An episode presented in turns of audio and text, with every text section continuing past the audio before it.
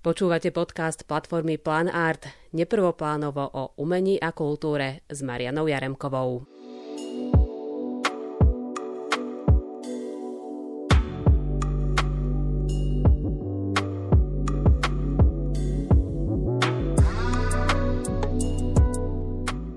Počúvaš veľa hudby? Dosť hudby počúvam. Zaujíma ma hudba naozaj z viacerých oblastí. Proste snažím sa byť v obraze aj čo sa deje dnes.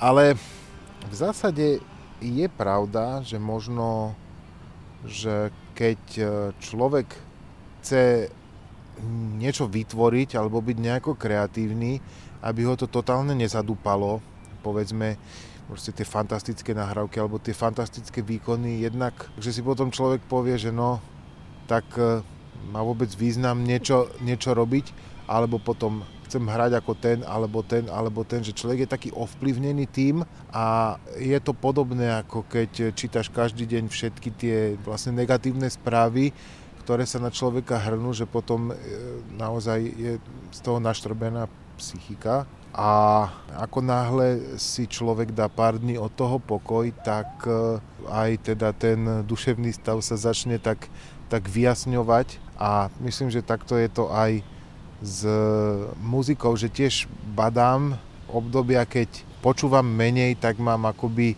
viacej odvahy a chuti niečo robiť. Aj sa mi to zdá také zmysluplnejšie. To je zasa pravda.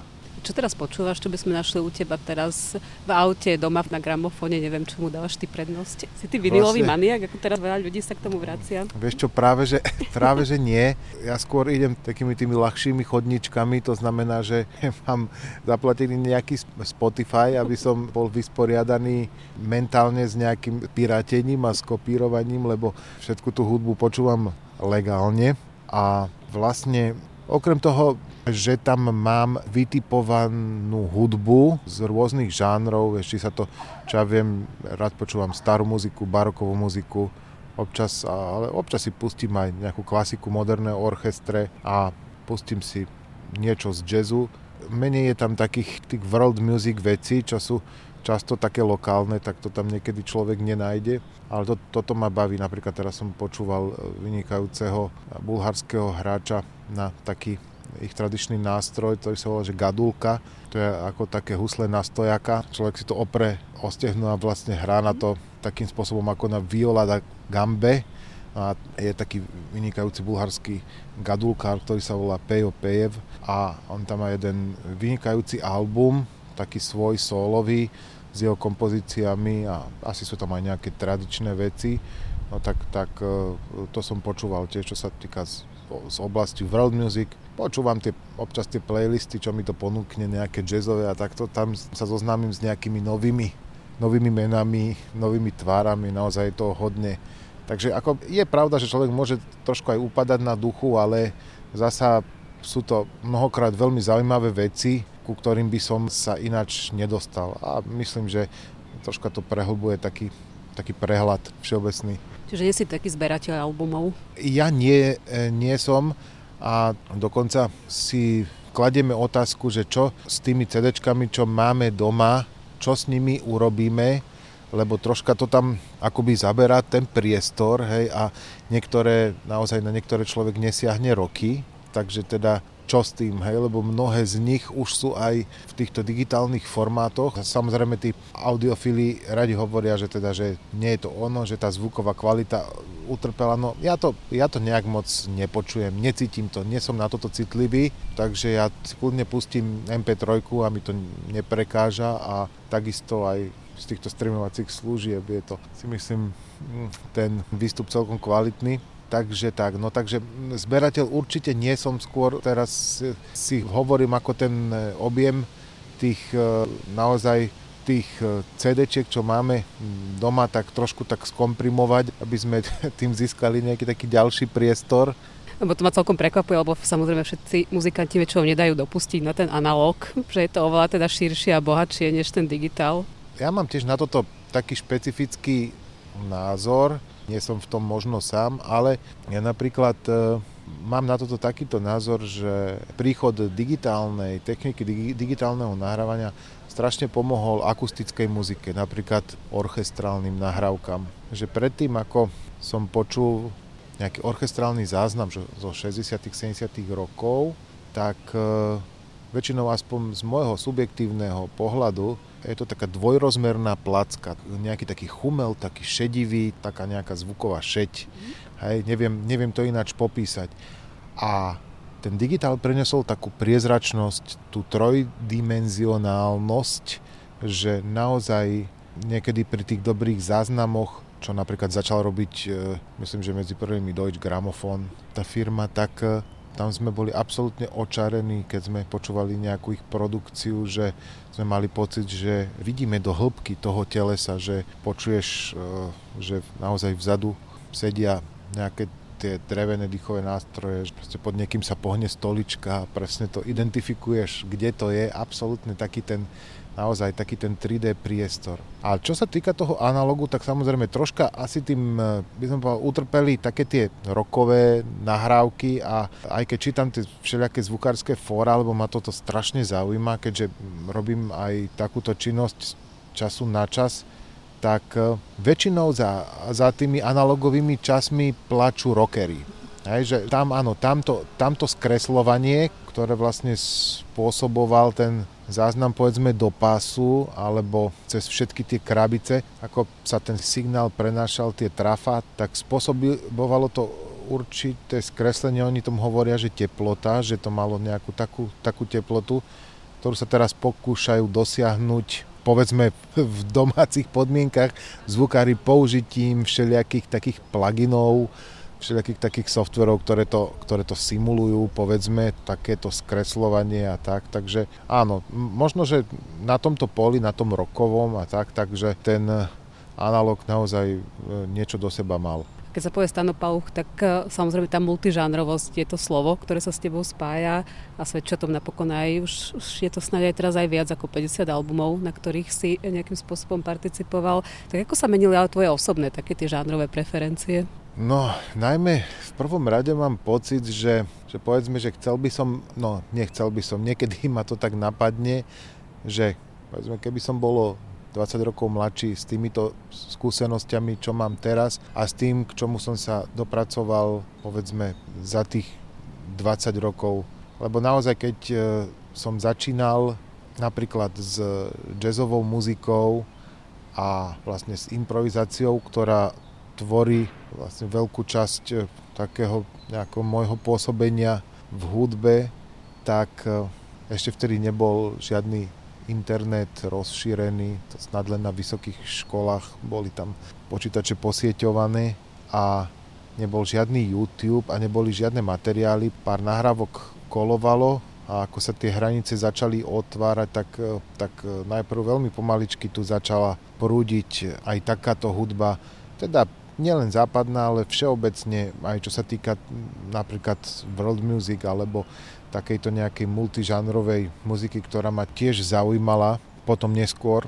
Takže ja som tak trošku tak tápal, aj čo sa týka napríklad e, takej tej povedzme jazzovej improvizácie aj tak, takže človek narobí aj kopu chýb alebo nevie úplne ako na to, hej, a niekedy z tých nahrávok to všetko nie je tak 100% jasné, že niekto ti musí aj niečo povedať, aj niečo ukázať, takže ja som chodil za ľuďmi, ktorí vedeli niečo a tak som ich otravoval že prosím ťa, ukáž mi toto, ako si urobil toto, je, aký, aký je toto akord a prečo toto je tak a prečo to tak dobre znieje a kedy to dobre znie a kedy to neznie dobre a tak. Takže ja som to takto nejak e, tiež získaval informácie, kde sa len dalo. A to naozaj ja obdivujem u nás tú najstaršiu generáciu jazzových hudobníkov, ktorí sú vlastne veľmi kvalitní na to, že oni teda mali ešte menší prístup k informáciám ako my, tak je to úplne neuveriteľné, kde sa napriek týmto všetkým ťažkostiam dokázali, dokázali dostať. Hej? Lebo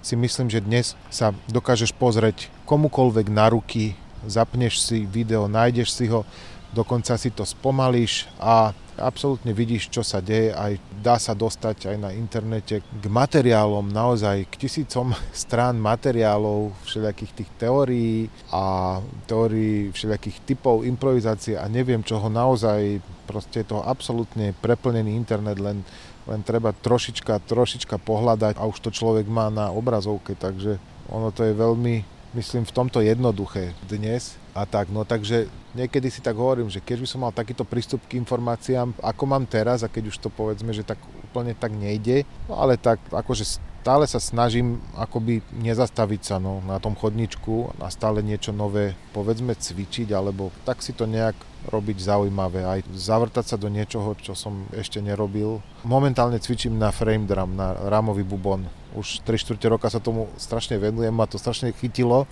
takže ešte v tomto by som, by som chcel byť slušný frame dramista postupom času. K tomuto nástroju si sa ako dostal? To ma celkom zaujíma, lebo to je zase rytmika. Mňa vždy strašne znervozňovalo, že tie husle vydávajú len jeden tón. Ja som síce chodil na husle, otec ma dal na husle, ale aj s bratom my sme boli dušou klaviristi. Hej? A zasa náš otec, on hrával aj na klavír, aj na husle, naozaj taký slušný muzikant, amatérsky a ešte hrával aj na x ďalších nástrojoch, ale teda nás dal na husle. No ale my sme, hovorím aj o bratovi, neviem prečo ho spomínal, lebo to tak vnímam taká, ako taká, taká jedna bunka.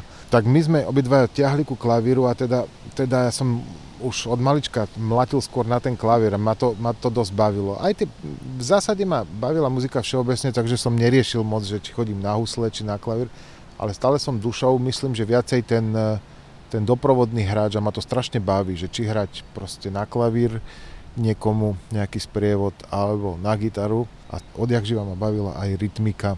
Tiež strašne som obdivoval vždycky bubeníkov, som ich mal až v posvetnej úcte, až, až takej, že ja som napríklad so spolužiakom, ktorý hral výborne na bubny, ja som mal k nemu takú svetú bázeň, až že ja som nevedel pri ňom vytlačiť jedno slovo. Ja som, ja som naozaj bubeníkov, som mal však Samozrejme, doteraz ich mám v úcte, ale už sa s nimi celkom viem aj rozprávať, ale teda ja som to vtedy mal v totálne posvetnej úcte, že to bolo pre mňa niečo ako bubeník to bol pre mňa ako naozaj proste vzácný obyvateľ inej galaxie, hej. Ale som si to chcel skúsiť na nejakú perkusiu a všeli, čo som vyskúšal a stále som mal pocit, že, že toto nie je moja perkusia. No a asi rok dozadu, alebo už aj viacej ako rok, no vlastne rok a pol dozadu, možno už aj dva, tak sme, sme začali pripravovať program Pašie so Sľukom, so Slovenským ľudovým umeleckým kolektívom. A keď prišla otázka na to, aké tam budú nástroje, že či použijeme aj niečo iné okrem tej slukárskej kapely, ktorá tam je stabilne, tak ma napadlo, že tie pašie sa odohrávajú v istej dobe, aj keď samozrejme je to vyslovene len obrazne stvárnené, tak ma napadlo, že, že by tam mohla byť nejaká perkusia, no a že aká. Tak e, som nad tým uvažoval, no som nechcel som tam nič, čo by pripomínalo nejakú Kubu, alebo Latinskú Ameriku, alebo ani e, Afriku, to znamená, že džembe, to je zase africký inštrument. Toto všetko mi tam nejak nesedelo, lebo som si povedal, že toto všetko nám to úplne potiahne niekde úplne inde tento zvuk. A že čo by tam mohlo byť? No a frame drum, teda ramový bubon, to je asi najstarší typ bubna. Ten bubon je tu asi 3000 rokov a ho určite všetci dobre poznáme, lebo to bolo aj na našom území ako šamanské bubny. Vlastne také rituálne bubny, na ktoré sa potom už až neskôr začali aplikovať všelijaké sofistikované prstové techniky z Iránu, Turecka, z Indie. Takže ono je to pomerne, tieto techniky sú na tento starý bubon sú pomerne mladé. Hej. Bolo zo pár takých veľkých e, inovátorov frame drumu, ktorí vlastne žili alebo ešte žijú v tomto storočí, to je záležitosť povedzme posledných 50 rokov. Hej. No a tento bubon mi prišiel taký vhodný do tohoto predstavenia, že bude málo narušovať to, že sme, povedzme, že sa nachádzame tuto v tejto krajine na Slovensku a že najviac sa bude pojiť aj s tým, čo je, čo je na tom e, pódiu, lebo dokonca už e, v starom zákone sa tento bubon spomína, hej, ale tak to som ja absolútne neriešil, ja som potom až neskôr prišiel na to, hovoril mi kolega, ktorý sa vyzná proste dá sa v židovskej muzike a v židovských dejinách, takže vlastne Izraeliti tomuto bubnu hovoria, že Tof Miriam. Napríklad. Hej. A zo pár špičkových frame dramistov sú vlastne odtiaľ, sú z Izraela, Zohar Fresco, ktorí tu boli dokonca aj v Bratislave na tom World Music Festivale pár rokov dozadu. No a ako som tam umiestnil do tohoto predstavenia tento bubon, tak som tak nejak k nemu zahorel, keď som si to doma skúšal, čo sa dá na tom, pozrel som si videa, ako sa na tom hrá a naraz ma to zapálilo, ani, ani som nevedel ako, tak som už bol v tom, že, že ja chcem na toto bubnovať a je to strašná úlava, lebo odhľadnúť od huslí, že nemusíš riešiť vôbec, nemusíš nič doľaďovať. Nič nie je falošné. Naozaj staráš sa len o rytmus a môžeš sa absolútne 100%, 100% sústrediť na to, či to udreš rytmicky alebo nerytmicky a absolútne môžeš tomuto venovať pozornosť, čo mi robí strašne dobre. Pamätám ešte jeden taký starší rozhovor s tebou, aj jak si to pamätám ešte, ešte zo školy, že ty nie si taký ten typický huslista, ktorý by mal taký ten zbožný vzťah k tým husliam, k tomu zvuku husly. Je to vlastne tak, že ja som si ten nástroj nejak tak e, nevybral, pretože by ma nejak tak akože uchvátil ten zvuk a že by som to vnímal ako môj osudový nástroj. Ako to niekoľko ľudí má, že naozaj si nevedia niektorí muzikanti predstaviť, že by hrali na niečo iné a naozaj toto je definitívum. No ja to bohužiaľ s tými huslami tak nemám, ako viem si predstaviť, že by som hral aj na niečo iné, však aj hrávam tak, ako tak ešte na, na nejaké iné inštrumenty a ma to strašne baví, aj keď tam to není také také vycizelované, alebo respektíve v pomere k tomu, čo ovládam na tých husliach. Hej. Takže ja mám rád veľa nástrojov a ja by som chcel na to všetko vedieť dobre hrať, no tak ono, to sa asi nedá za jeden život. Stále ešte platí, že máš jedny husle? Už mám dvoje. A teraz e, dával som opravovať nejaké husle, dvoje, troje, ktoré mal doma otec. Tie sú teraz u mňa, takže spolu je ich tam povedzme, že 5. Hej, ale tak z toho sú, vlastne tri sú také, no, také slušne povedané, také málo použiteľné, ale je to také zaujímavé, že keď aj nad také akoby blbé husle dáš mikrofón, niekedy zblízka, tak to ti vydáva zvláštne zvuky. Možno, že niekedy do takýchto tých etno hudieb alebo takýchto všelijakých čudesných vecí, kde vlastne husle nemusia znieť ako husle, len môže to byť nejaký strunový nástroj ťahaný sláčikom, tak je to možno, že ešte vhodnejšie ako taký ten naozaj vynikajúci drahý nástroj, ktorý dobre znie do sály, ktorý samozrejme na ten mikrofón tiež znie dobre, ale napríklad tieto šunky ti dokážu vyrobiť ešte niečo také špeciálne, hej. Ale pritom ako v reálnom živote je to nepoužiteľné. Len v takomto virtuálnom svete, štúdiovom, tak človek sa dožije všelijakých prekvapení. A si mal možnosť niekedy hrať naozaj na husliach um, takých tých špičkových? Ja neviem, mal si ruke stradivárky niekedy? No, mal som, pošťastilo sa mi.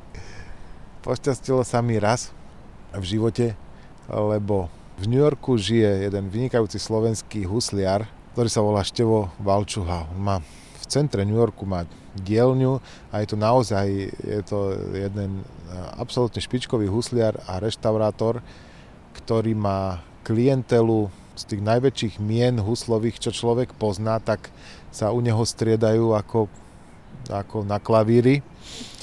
Tak e, so Števom udržujeme celkom taký kamarátsky kontakt, takže keď e, on je tu, tak e, z pravidla zavolá, čo robím, že či sa niekde nedá niečo pohrať. A vždy, keď som ja v New Yorku, raz za 20 rokov, tak e, zavolám Števovi, že, á, že tak sme, sme tu, No a z toho to aj vzniklo také niečo, no však, že však poď pozrieť do dielne, tak som prišiel a Števo mal práve v dielni rozlepené jedny husle na stole.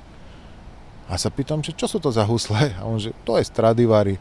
že čo, že ty si dovolíš rozlepiť Stradivari, on má, že otvoriť, ako proste a že pre pána kráľa, že čo tam bolo zle? No, že tu, tu sa tomu vydral taký trošku z ľubu, teda z toho boku, že musím to tam, tam vznikla diera, tak musím to tam nahradiť kúskom dreva a takto a takto. To boli husle, ktoré patrili nejakému výbornému koncertmajstrovi nejakého orchestra, teraz už neviem presne akého. No a súčasťou tej dielne je aj taký veľký archív, ktorý tam majú za takými ťažkými trezorovými dverami a tam sú uložené husle, ktoré vlastne všelijaké organizácie, banky ktoré povedzme čakajú na nejakú aukciu, alebo tam len čakajú roky, že keď sa ozve nejaký záujemca, ktorý má pár miliónov a si ich vo vrecku zbytočných a teda si ich bude môcť kúpiť, tak tam som mohol vstúpiť a tam Števo vytiahol jedny Stradivárky, ktoré tam boli, tam boli šialené nástroje. Jeden nástroj od Guarneriho, to je také podobné meno, hej, podobná cena. Ešte mi povedal, že vieš čo, nech ti to nespadne, lebo toto stojí 2 milióny dolarov, tak hneď sa mi začali ruky klepať. a dopadlo to tak, že Števo ako riadny ľudovkár, folklorista kontráž, tak on na tých stradivárkach s violovým slačikom kontroval a ja som hral na guarnerkách Terchovu podľa mňa tie husle sa ešte doteraz z toho šoku spamätávajú. Samozrejme, že zahral som si aj troška na toho Stradivariho.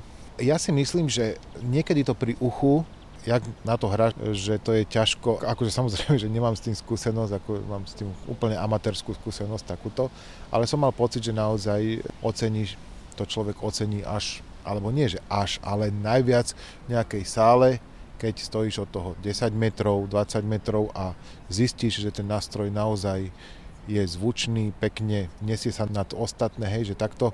Pri uchu to ti môže hrať niekedy až trošku nepríjemne, hej, vzhľadom k tomu, že teda, že to má potenciál ako ísť, ísť ďaleko, hej, ten zvuk, takže áno, hralo to ako husle, hej, že možno určite by som prišiel na to, že je to dobrý nástroj, ale možno, že keby mi nikto nič nepovedal, takže ako, že to tak berem tak, tak normálne, no však husle, no, vieš.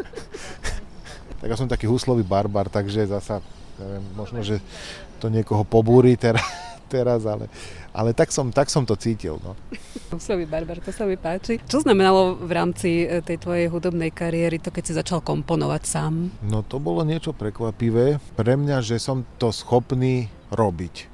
Lebo ja som síce rád mal, ako hovorím, klavír a veci, ktoré sú s ním spojené. To znamená, že na tom klavíri ty vieš vyrobiť kompletnú hudbu. Tam vlastne od basov až po vrchy, až po tie povedzme nástroje, ktoré majú tie vysoké frekvencie. A mňa to bavilo aj si na tom klavíri niečo hľadať, harmonizovať piesne, aj ľudové, aj iné. Potom som už neskôr sa snažil stiahovať akordy z jazzových nahrávok a som nebol spokojný, kým som ich nestiahol úplne jednak jednej že vtedy neboli spomalovače, som mal jeden kazeťak, ktorý som furt, furt dookola, som ho trénoval, ten kazeťak furt, som furt pretačal a púšťal tú pásku, takže tak som s ním riadne, riadne som s ním pocvičil. A strašne ma bavilo napríklad v jazzovej hudbe počúvať také tie zvláštne zhluky, ktoré teda sú akordami, takými tými zafarbenými a strašne ma to, ma to fascinovalo, že som musel prísť na to, čo to je. No a toto sú už také veci, ktoré vlastne aj skladateľ alebo upravovateľ potrebuje podľa mňa pomerne dobre, dobre mať zvládnuté na to, aby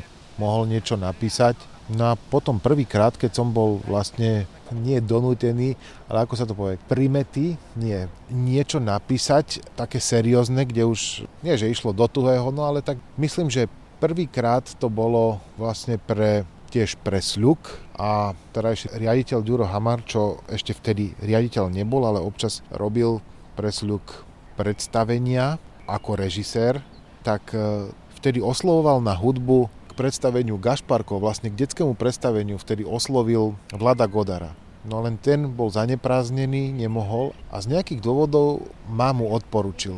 Ja som vtedy mal tendenciu študovať u Vlada Godara kompozíciu. To už som mal po jednej výške a, a rok som bol akoby v Banskej Bystrici u Vlada Godara na kompozícii. Potom už tiež mi to tak nejak moc nevychádzalo po po tom roku, ale tak vlastne odtiaľ, odtiaľ Vlado vedel, že, že niečo píšem, alebo teda, že sa snažím niečo písať, no tak e, asi preto ma tomu Ďurovi odporučil. No a to tak prebiehalo, že Ďuro mi zavolal a teda na pive mi vyklopil, že, teda, že on ma sice nepoznal, ale že odporučil ma Vlado Godar a že či by som neurobil hudbu do Gašparka. Tak po prvom pive som ešte rezolutne odmietal, že sa mi to teda naozaj zdal šialený nápad a šialená zodpovednosť, ako písať pre také telesom muziku. Po druhom pive to bolo také, že no, že asi, že asi nie. No, po treťom pive, že no, neviem, možno. A po štvrtom pive, že dobre. tak, po štvrtom už? E, možno, že ich bolo viacej, ale tak, aby som nevyzeral ako alkoholík, myslím, že môžeme to uzavrieť na tie štyri. A vlastne samozrejme potom na druhý deň som tak premyšľal, že čo som to vykonal, že a teraz čo s tým, no. No ale tak, tak som sa tak nejak do toho pustil, no a tak postupne som, postupne som zistil, keďže naozaj nešlo o nejaký ťažký žáner a nejakú ťažkú hudbu, absolútne sofistikovanú, tak e, myslím, že na rozbeh to bolo veľmi dobré predstavenie, no ja som zistil, že mi vlastne všeličo ide, aj v tom písaní. No a, a potom som už skoro rok čo rok som teda v spolupráci s Jurajom Hamarom som robil v Sľuku ďalšie a ďalšie predstavenia. No už je to, ja neviem, koľko je to, 13 rokov možno, možno viac. Ja som teda písal najmä pre tých slukárov, no a potom už sa mi začali ozývať aj ľudia, povedzme, aj z nejakého folklóru a potom už aj z nefolklóru, lebo robil som aj také aranže iného, iného zamerania, no a takto nejak pomaličky vzniklo. Môže tam cítiť akoby tú tradíciu, tie korene, ak hovoríme o práve tvojich kompozíciách?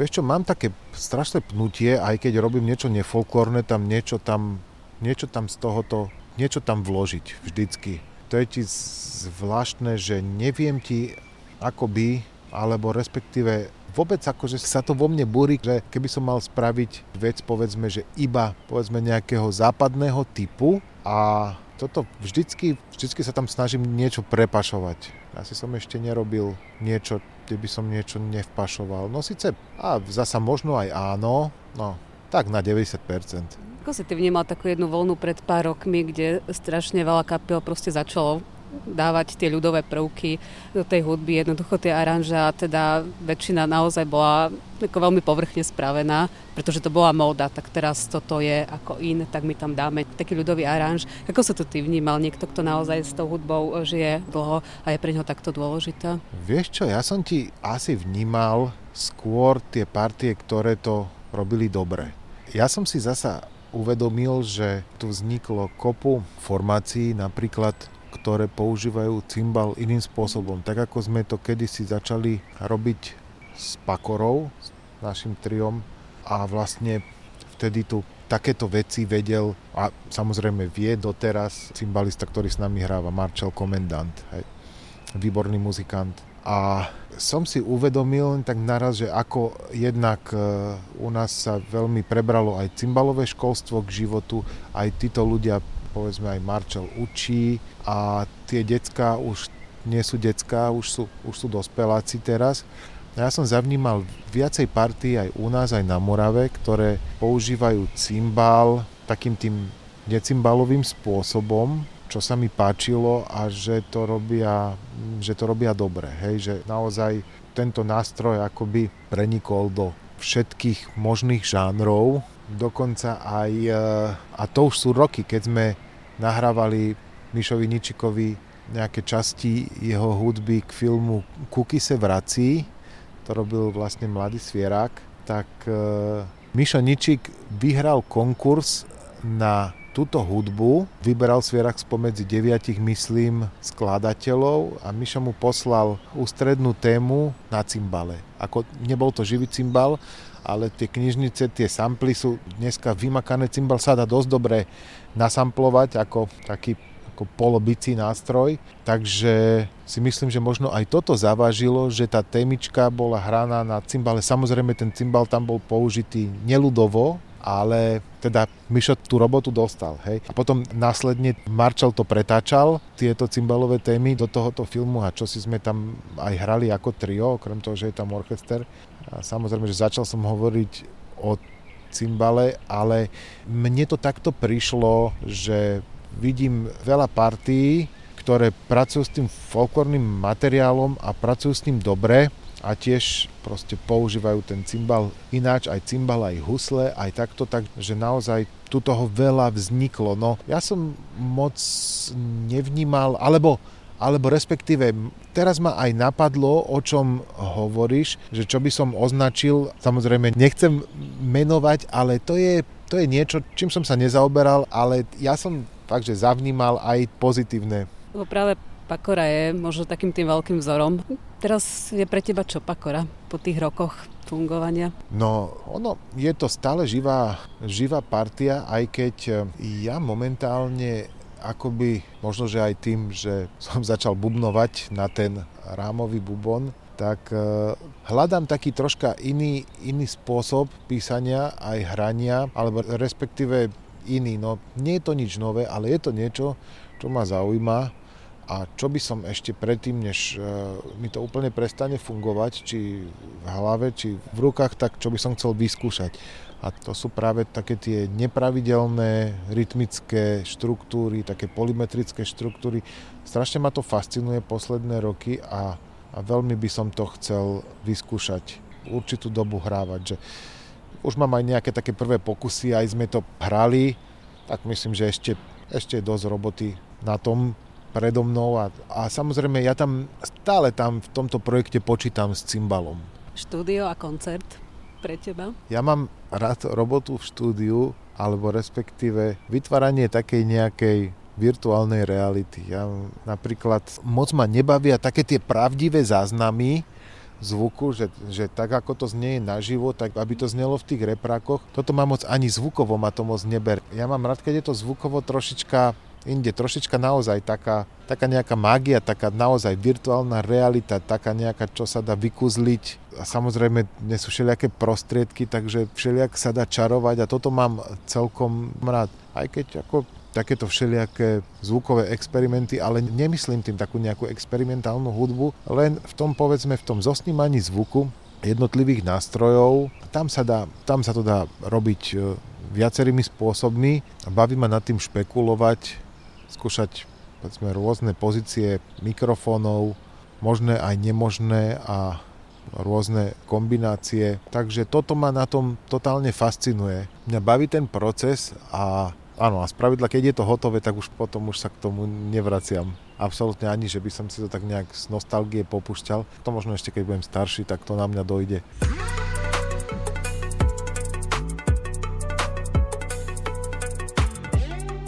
Počúvali ste podcast platformy Plan Art neprvoplánovo o umení a kultúre s Marianou Jaremkovou.